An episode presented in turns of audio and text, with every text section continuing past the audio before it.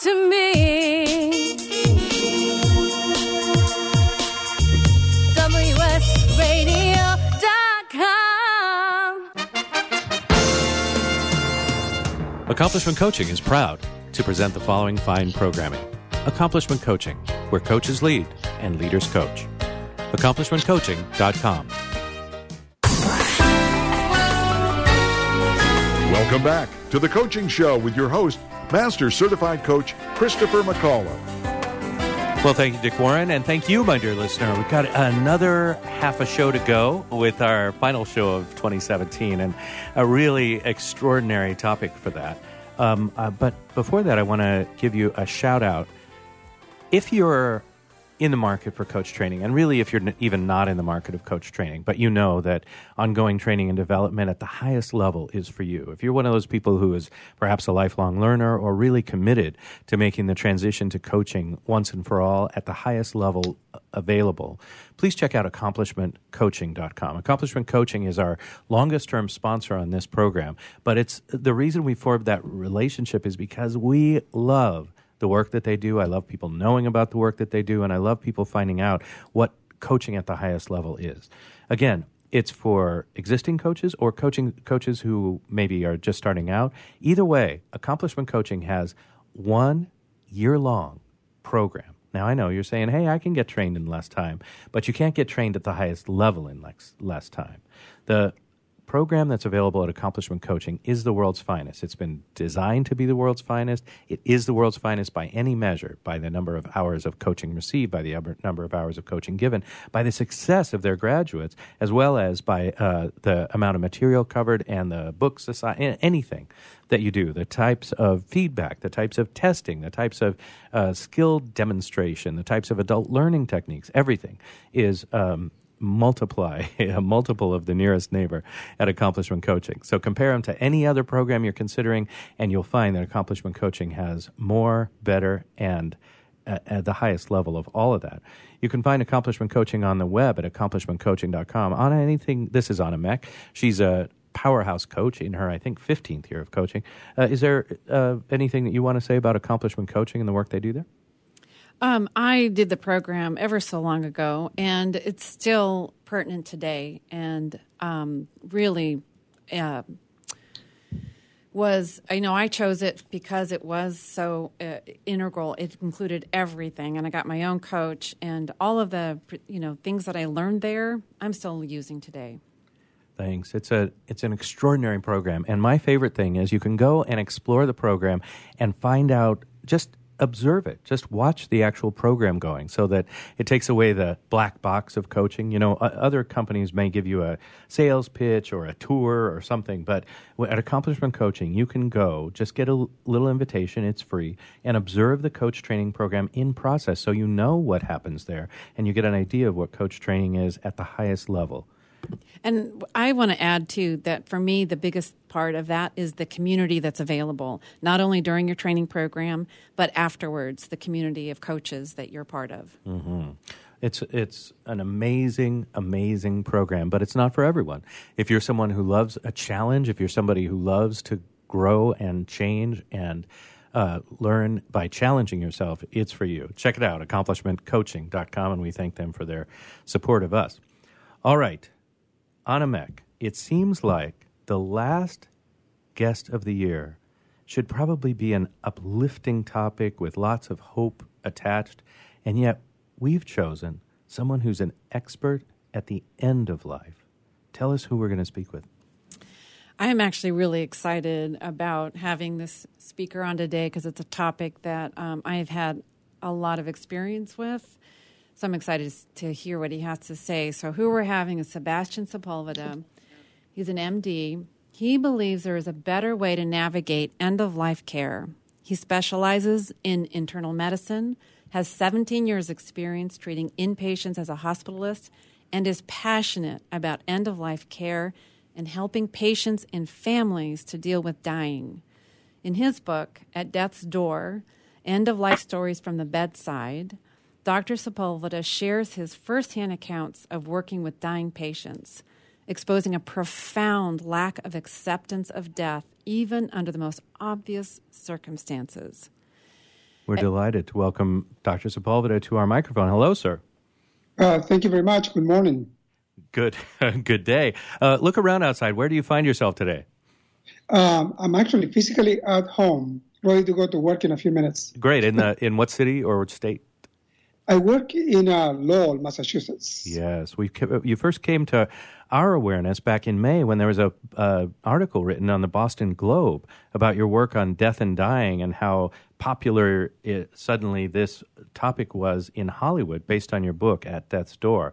Um, it strikes me that for most of us, it seems perfectly normal to avoid this topic at all costs, especially when we're about to go spend time celebrating and with our family. Why is the holiday time a good uh, time or a good idea to think about, talk about, and, and be with this notion of end of life? Um, well, I personally think that any time is a good time.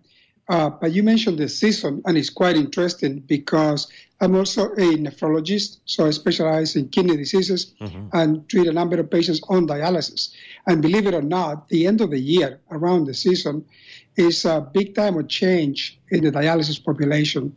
Uh, people either stop treatments and they decide to go in peace, others get sick around this time of the year. And the winter, uh, initial beginning of the winter, around the seasons is actually a high turnover time.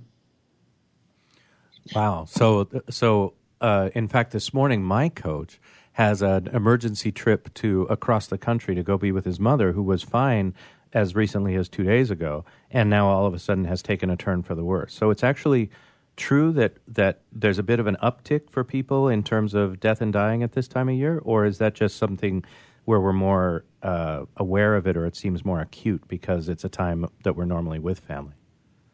Uh, probably the emotional component going along with the season magnifies matters. Mm-hmm. Uh, I would say the statistics of the hospital, though I'm not uh, knowledgeable about the details of it, we do know from experience, again, that around the seasons, December, January, uh, there is a lot of death for different reasons, really a lot of death beyond the usual.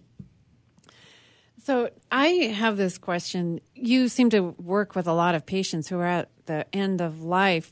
What do you hear? Are you know here we are heading into a new year, and a lot of us are thinking about resolutions or new beginnings. You know, completing what's already happened this year, mm-hmm. and to look at it from like you know, if this were the end of my life, you know, what do you hear are some of the biggest regrets from your patients? You mean in terms of uh, things they didn't do in life, things they wish they had done? You know, here they are. They've decided maybe to you know to have a peaceful transition at the end of life. You know, what kind of regrets do they share with you? Um, I would say for those patients, I'm thinking about specific cases who did not have children, for instance, that would be their biggest regret. Um, for regular patients uh, facing end of life, believe it or not, the experience is so overwhelming um, that I think they get uh, essentially stunned by the whole experience. And they tend to uh, think about what mattered in life, things they did right, things they didn't do. But believe it or not, that component is a little bit more psychological, if you will, and it goes back to what they might discuss with social workers or psychologists.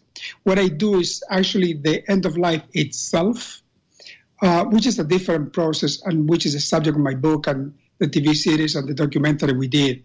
So it's a little bit parallel to what you ask. Mm. Okay, so it, what I think we're oh, we may have yes. Sorry, I I think we just missed a little moment there from Skype. I uh, it may be. Uh, uh, I heard both in the introduction and in this most recently that what we're talking about is people's failure to accept death, and Correct. yet I've lived my whole life like that's what we're supposed to do. We're supposed to reject death and live life to the fullest and make the most of each moment and all that stuff. So, how does acceptance of the end of life impact our daily life? Shouldn't we go out there and, you know, carpe the diem? Well, I can tell you one thing. Uh, I leave my house every day and I kiss my kids like if it was the last day. Mm. Um, I think uh, one of the big thinkers of our time said, if you do that one day, you will be right. Um, and the reason is we don't really know what's going to happen tomorrow. What I discuss with my patients at the office is, you know, we got to enjoy it every day because tomorrow we don't know if we will be here. Um, and with that philosophy, uh, some of the patients are very clear about the option of having an end of life situation ever. But interestingly enough, when that actually happens, it's all a big shock like it never was talked about before. Wow. So even people who see, think they're prepared are not are unprepared. Is that what you're saying? Yeah, brief story. I had two patients, husband and wife. They heard about the Terri Schiavo case in Florida years ago. They show up to the office in a rush. They wanted to do the paperwork so they would never have to be put through similar situation themselves. Yes. So we discussed the legalities of it, did the paperwork, and we said, okay, if anything like that ever happened to you, we won't do what was done to Terri Schiavo. Well, guess what? When um, their time came, they completely forgot about the discussion. They changed the paperwork, they changed their minds, and they wanted to be like everybody else. Give me everything. Resuscitate me as many times as it takes. Right. That's well, right. well, let's talk about that. So, so it strikes me that there's a couple of ways we can look at this. Right.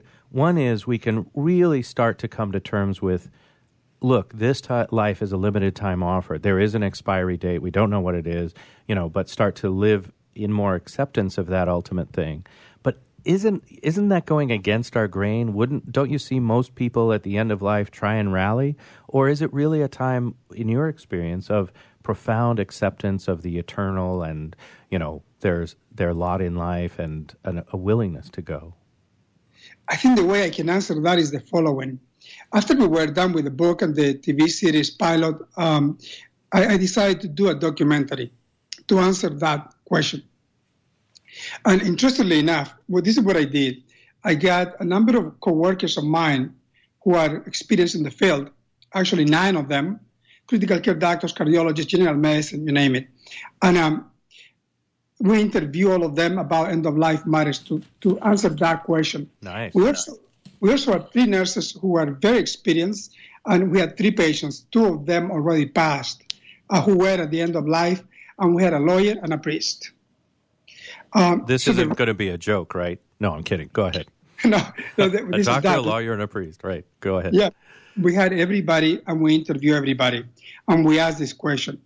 And interestingly enough, um, um, as the producer and the um, writer for the documentary, uh, with the limits where you can write because we actually let the doctors, patients, and nurses express themselves. Um, we found out that the doctors were pretty clear about this serious consideration for end of life as we are on somehow borrowed time and there is a deadline to that. Nobody knows when, but there is one. And we had to have the priest to essentially balance out our opinions and basically tell people it's not just the doctors. From a religious point of view, we need to understand that there is such a thing as a cycle of life and it does get to an end. And the reason to have all of these patients, nurses, doctors, lawyers, and priests saying that is so people understand that realistically everybody uh, should basically accept that, but in real life it doesn't really happen that much.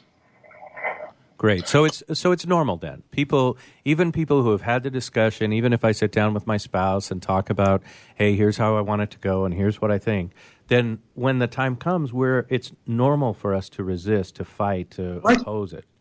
And what what's your recommendation in, in what you've seen? Is that good? Like get that impulse out, or is it better to really work on your faith and your belief and your and your spiritual self to come to accept it? If you could sort of wave your, wave your magic wand, would you have people accept, or would you have us recognize the need to fight at the last minute? Uh, that's a great question. Um, as I was thinking this morning about what you could possibly ask, I tried to come up with an answer for that. And I think that the, the, if you ask me, what's your mission in life? Another way to kind of look at this is if people can get to talk about this, can get to understand understand what happens uh, and those last months when you put up a fight. Um, how much pain and suffering is involved. And so people can still make their free choices about treatment, no treatment, where do I go next, where's my second opinion, where is my next chemotherapy, you name it. Do, am I going to have the surgery or not? And all of those things that we do to patients when they put up a fight. Uh, if they get to understand that it's not a free ride, that there is a lot of pain and suffering associated with it, and that many times, looking in retrospect, what you see is that was a long agonal period.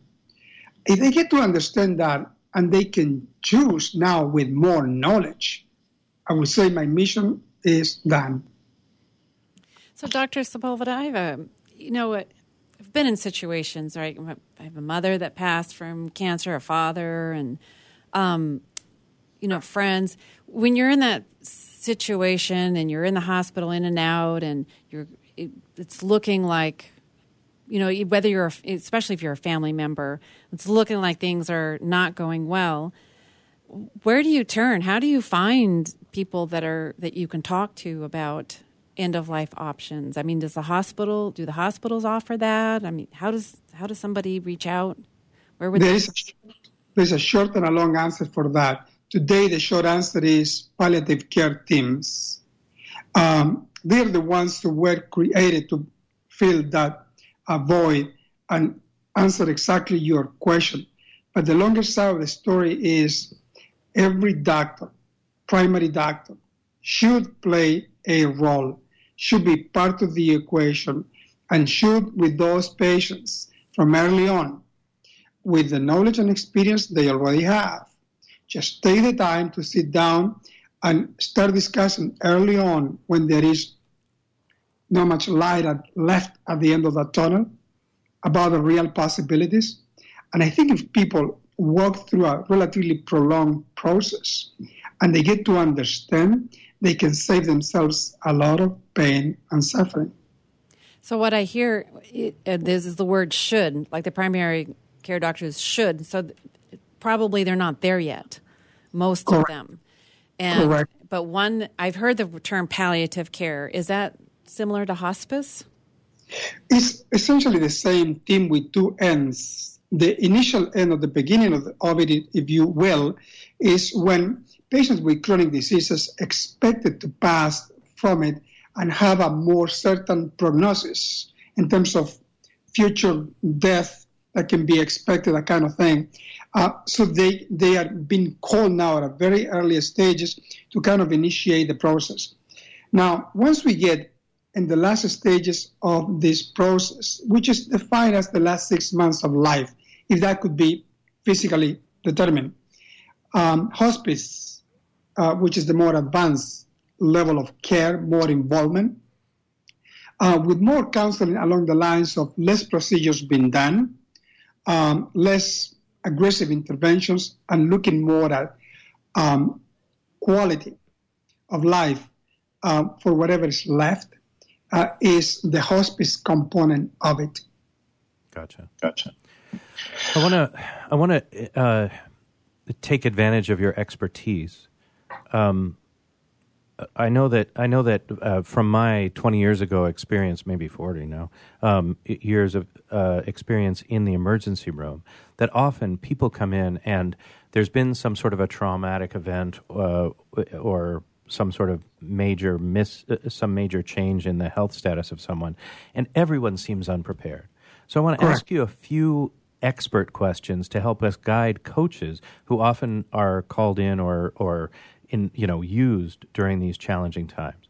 The first is, and and maybe I'll give them all to you so you can sort of gauge your time here. But I'm interested in what we should do ourselves to sort of get ahead of worst case scenarios for ourselves. Right? What should we do as individuals and as professionals to take care of to to start getting used to the idea that we're someday not going to be here? The second question is what what do you think is most valuable when there's a loved one who's dealing with end of life issues, whether it's a terminal illness or a sudden uh, change? And then, um, and then, thirdly, because our time is somewhat short, we've got about five minutes left. Uh, thirdly, what is your message to the world? If you could tell 50,000 coaches something, what would you have us know? So, again, first one is what should we do ourselves to sort of start to prepare for the idea that we're going to be gone someday? I would say uh, when it comes to us, it's uh, relatively simple, which is realize that we are mortal, um, that will age or have an acute process will that will uh, get us to that end, and that's a reality.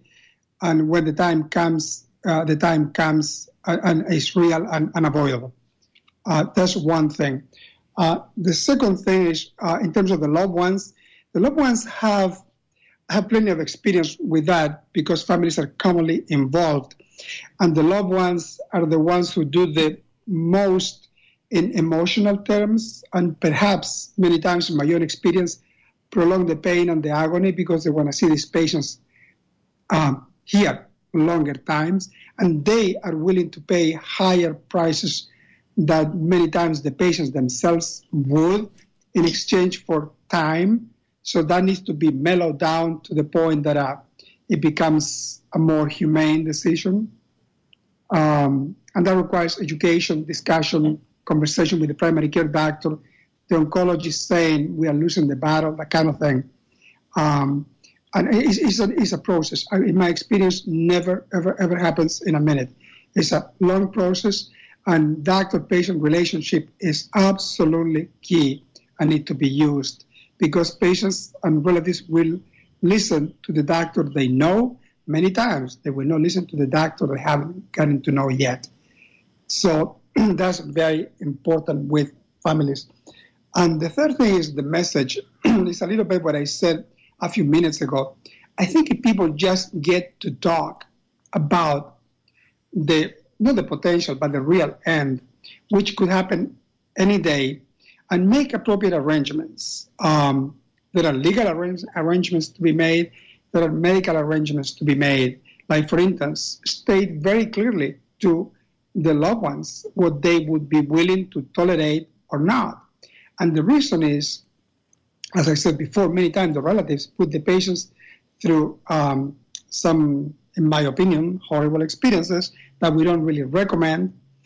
Um, so the, the message that I have is get to talk about, try to be clear about the reality of it, um, consider pain and suffering, and try to decrease it by all means by making the most humane and loving decision that somebody can make at those times. As we run down on our time here, I just want to say thank you for bringing this conversation out in the world through the your books, through the documentary, through the shows. This is so important um, and thank so pretty. Yeah, thank you. The book again is at Death's Door: End of Life Stories from the Bedside, published in 2017 this year. Dr. Sepulveda also has a blog, and you can find out more by going to at deathsdoor.com, where, among other ta- topics, he takes on the assisted suicide debate as well as um, more about caring for terminally ill people, etc. My dear doctor, thank you so much for the important work that you're doing, and thanks for being with us today. As well, thank you very much. Thank you. And uh, again, at deathsdoor.com, at deathsdoor.com is the place to find out more and uh, look for the TV pilot as well as, uh, as, well as uh, a documentary on the work of Dr. Sepulveda. My dear listeners, it's that time. It's the end of another year of this show and of uh, your year. As we end the year, I want to make sure that you know that I treasure and respect and appreciate your attention to us, however long or short we get it, however often. In the coming year, we'll be doing some playing with our format and our offerings, and I invite you to check them all out at uh, thecoachingshow.com or accomplishmentmedia.com or right here on WSRadio.com, the worldwide leader in Internet talk. I want to thank my guest co host today, Anna Meck. Thank you for being with us. Thanks for jumping in and your courage and uh, willingness to talk about these important and challenging topics. But most of all, thank you, dear listener. Thanks for being with us. Uh, as I often say at this time, we'll talk to you next week, but that would be a lie. It'll be two weeks and it'll be next year. So I will let you know that I appreciate you. We'll be here each and every week bringing you people out on the cutting edge of coaching or just plain interesting or useful in your uh, continuation of your career. I thank you for listening and we'll talk to you next year. Thank you. Nowadays, internet devices are an integral part of your home. Was Everyone better? in your family has a smartphone, tablet, or a computer. Life is easier knowing that that all your devices are secured and your family can surf the internet carefree. Oh no, that's ESET not what I'm Multi-Device. Security Pack does just that. Oh, One interesting. license for all your devices. question. With ESET, it's simple to stay protected and save money. Enjoy safer technology with ESET Multi-Device Security Pack at ESET.com. That's E ESET.com. Do you want to be a professional coach? Are you in business trying to make a real difference with people you manage or work with? Have you started a coaching practice that isn't quite getting off the ground? Get the skills you need to be a successful coach today with the Coaches Training Program from Accomplishment Coaching. The Coaches Training Program will show you how to help others focus and be more fulfilled. Whether you want to improve your company's bottom line or create a thriving coaching practice, Accomplishment Coaching can give you the distinctions and practices you need to coach others effectively today. Accomplishment Coaching has spent six years developing a cutting edge coaches training program that will have you ready to coach people professionally in just 12 months, and you don't have to take time off work to do it. To find out more about the Coaches Training Program, just call 1 888 548 6813. That's 1 888 548 6813. Hi, Scale listener. This is David Finkel, co host with Jeff Hoffman of Scale Your Business. I wanted to let you know that our newest book, Scale, was just released and to encourage you to get your copy. The book will give you seven proven principles to grow your business and get your life back. Scale will help you work less by getting your business to produce more. Get your copy online or at your local bookseller. For more information, visit us online at scaleyourbusinesstoolkit.com. Cybersecurity is the fastest growing job sector. The San Diego Mayor's Cyber Cup encourages kids to consider computer security as an interesting course of study and a valuable career path. Securing Our eCity helps lead this youth competition to create interest and awareness among students and their schools. The San Diego Mayor's Cyber Cup. Learn more at securingourecity.org or call 619 630 2444. Do you love wine, but it doesn't love you back in the morning? Then it's time to try Alcotox, the ultimate hangover cure. Alcotox is a dietary supplement that reduces the harmful side effects of alcohol, and it benefits all alcohol consumers, not just those who occasionally overindulge. So now, for less than the cost of a drink, you can wake up hangover free. To learn more, go to vinvillage.com and let Alcotox make hangovers a thing of the past.